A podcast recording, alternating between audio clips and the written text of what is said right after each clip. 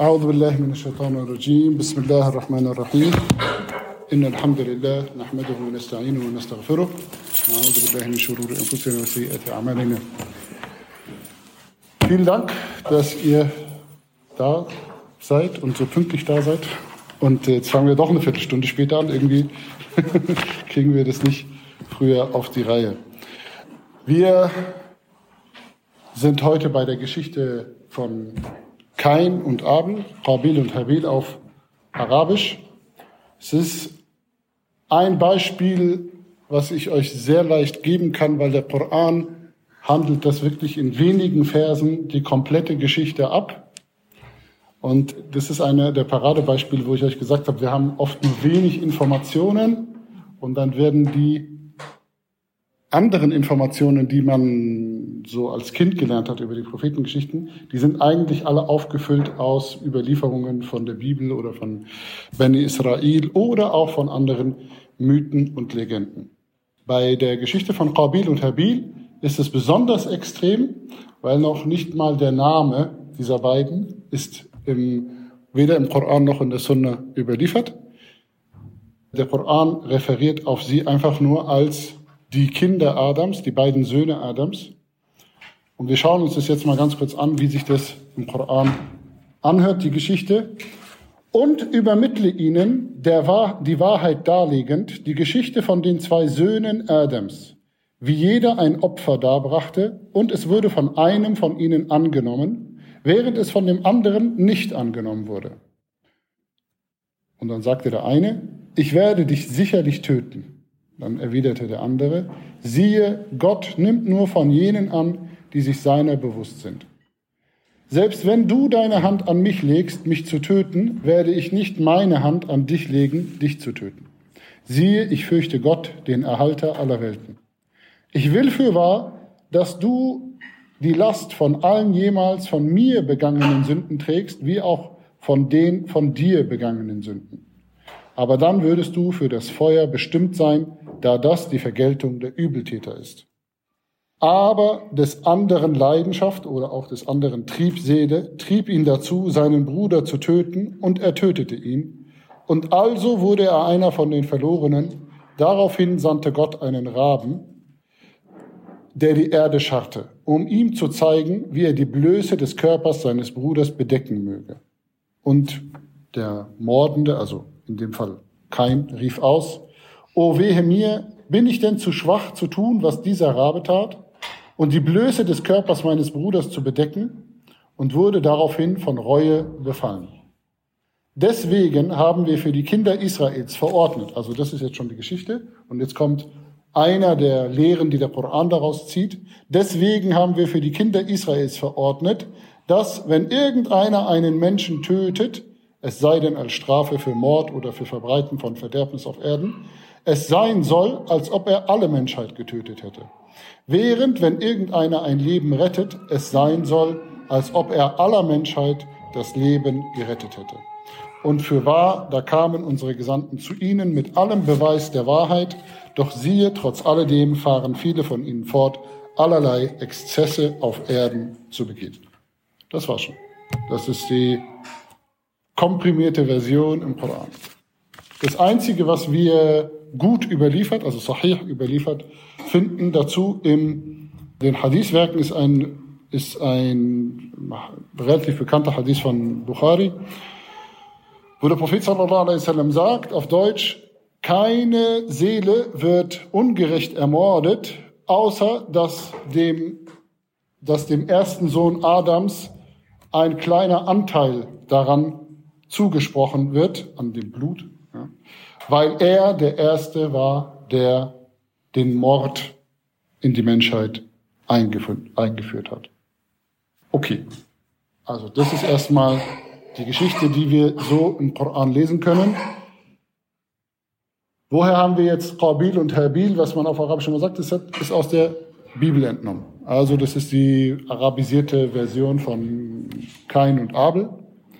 Kain und Abel ist auch wieder eine europäische Version. Und man hat einfach diese Namen übernommen. In der Geschichte, in der Bibel wird die Geschichte ähnlich erzählt, aber nochmal mit ein paar anderen Nuancen und auch ein bisschen ausführlicher. In, es ist interessant, in der Bibel wird Folgendes nämlich noch zusätzlich gesagt, dass Abel ein Schäfer war, also der Ermordete war ein Schäfer und Kain war ein Ackermann.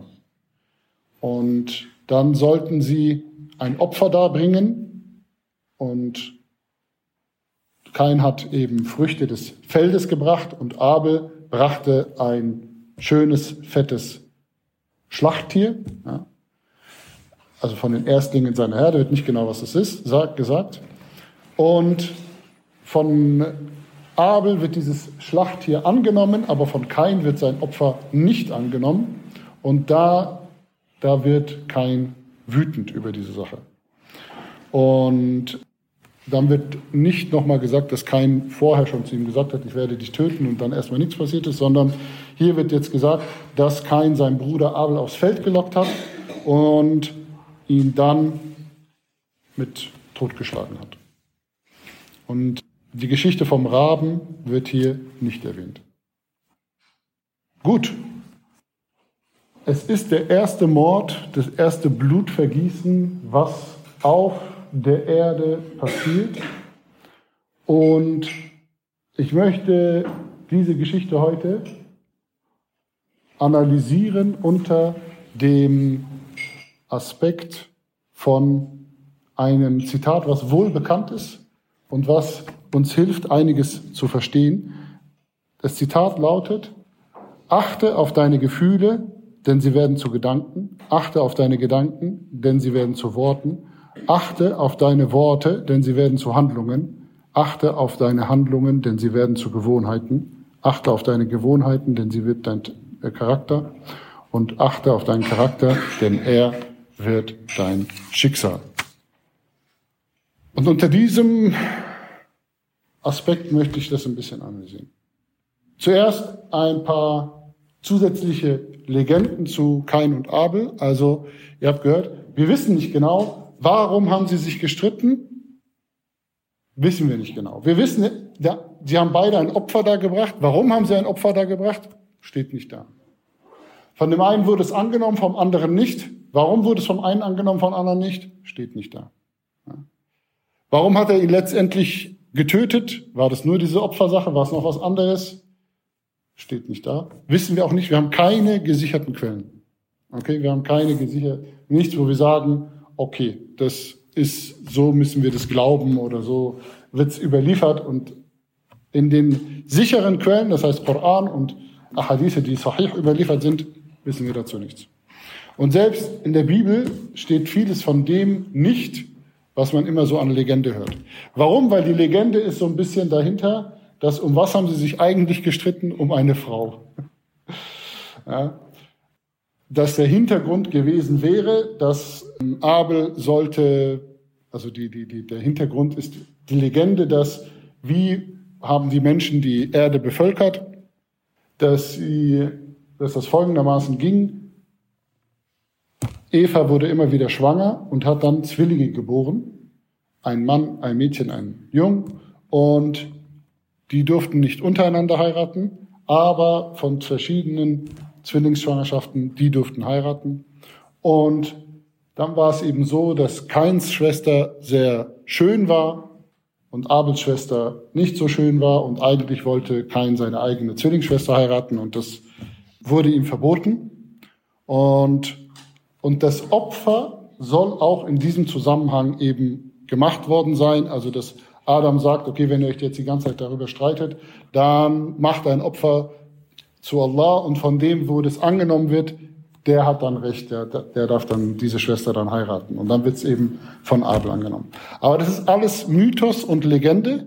Also da wissen wir, das ist, wie gesagt, die Prophetengeschichten verführen die Menschen dazu, das alles so ein bisschen zu unterfüttern und ja, diese ganzen Leerstellen mit Wolle und mit äh, schönen Geschichten und so weiter zu füllen, weil, wie gesagt, der Mensch möchte eine schöne Geschichte haben. Der Koran ist aber nicht darauf aus, eine schöne Geschichte zu erzählen, sondern er nimmt eine Szene und gibt uns eine Lehre daraus. Nimmt eine andere Szene, gibt uns eine Lehre. Manchmal nimmt er auch eine Lehre und dann nimmt er verschiedene Szenen aus verschiedenen Geschichten, um diese Lehre zu untermauern.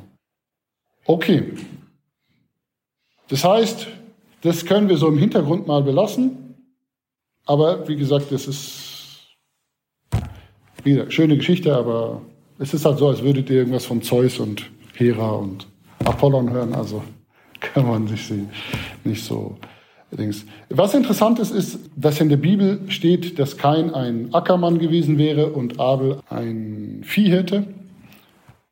Da sagen die Fachleute, okay, da wurde in, im Nachhinein in die Bibel der Konflikt zwischen der Sesshaftigkeit und dem Nomadentum hineingebracht. Ja. Das finden wir im Koran nicht. Und es ist auch wahrscheinlich so, dass das etwas, was im Nachhinein in die Bibel eingebracht wurde, weil zur Zeit von Adam und seinen Söhnen, den ersten Generationen, ist es sehr unwahrscheinlich, dass es da schon domestizierte äh, Tiere gab. Die Domestikation, die hat Generationen gedauert. Das hat auch länger gedauert, bis man überhaupt dann das, was wir heute haben an Kühen, an Hühnern und so weiter, das ist ja alles gezüchtet worden. Das ist also sehr unwahrscheinlich, dass schon die erste Generation nach Adam tatsächliche Viehzüchter waren oder Viehhirten waren. Und die, dieser Konflikt zwischen, aber der Konflikt zwischen Sesshaftigkeit und Nomadentum, der wird nochmal wichtig werden bei späteren Prophetengeschichten. Und der ist ja auch für uns wichtig. Ich habe schon öfter darüber gesprochen und das oft als Beispiel genommen, um zu, um zu zeigen, dass Fortschritt nicht immer etwas Positives ist, nicht immer etwas ist, wo äh, die Menschheit dann besser und schlauer und so weiter wird, und das sieht man auch bei der Sesshaftigkeit. Also die Sesshaftigkeit ist, das haben wir bei Ibrahim schon gehört, wenn ihr euch erinnert, die Sesshaftigkeit ist die Ursache für Sklaverei. Die Sesshaftigkeit ist Ursache für die, eine starke Verkürzung der Lebenszeit. Für die Sesshaftigkeit, vor allem die Viehzucht, ist Ursache für die Infektionskrankheiten. Das gab es davor. Praktisch gab es keine Infektionskrankheiten. Das sind, die entstehen fast alle nur durch diesen engen Kontakt von Tier und Mensch. Genau. Und das ist für uns auch heute wichtig, weil wir sind ja auch immer heute so, heutzutage so arrogant und sagen, ja, wir sind auf dem Weg in die Zukunft und Fortschritt und Digitalisierung und von der Moderne in die Postmoderne und wir haben die Industrialisierung jetzt hinter uns gelassen, Dienstleistungsgesellschaft und keine Ahnung, was noch kommt, ja, 2.0, 3.0, 4.0 und so weiter und so fort. Und das ist alles Fortschritt und wir sind auch nicht unbedingt gegen den Fortschritt, aber wir müssen wissen, dem Fortschrittsglauben, dass alles besser wird, wenn man es einfach, wenn man mehr Technik zur Verfügung hat, mehr Wissen auch zur Verfügung hat, ist, ist nicht so. Es wird, auf der einen Seite wird Sachen besser werden und auf der anderen Seite werden wir dadurch Sachen verlieren. Und dafür gibt es auch viele moderne Beispiele. Ja, in, aber vielleicht nur eins für, zu einem etwas älteren Beispiel. E-Mail bei E-Mail war man erstmal glücklich, oh mein Gott, jetzt kann man hier Briefe verschicken innerhalb von Sekunden und, und der kann sofort antworten. Was daraus passiert? Also früher hat man halt einen Brief geschrieben und hat sich wirklich Zeit genommen, den zu formulieren, hat den auch vielleicht öfter überarbeitet und so und hat den dann abgeschickt und wusste, ich muss zwei, drei Wochen warten, bis die Antwort kommt. Heute schicke ich eine E-Mail und achte halt nicht so richtig drauf, was ich da schreibe und äh, bekomme dann vielleicht als Antwort auch nur irgendeinen Einzeiler. Früher, wenn ich, wenn ich was, wenn ich was abgeschickt habe, dann stand da halt auch was, wenn ich einen Brief abgeschickt habe, dann stand da auch Wertvolles drin. Und der andere hat sich auch Zeit genommen, das durchzulesen und sich Gedanken drüber zu machen und dann innerhalb von ein paar Tagen eine Antwort zu formulieren und das auch wieder zurückzuschicken. Das heißt, ja, auf der einen Seite wurde es viel einfacher geschrieben, also Geschriebenes hin und her zu schicken und auch sehr Zeit, aber die, die, die Qualität hat radikal abgenommen durch E-Mail. Ja.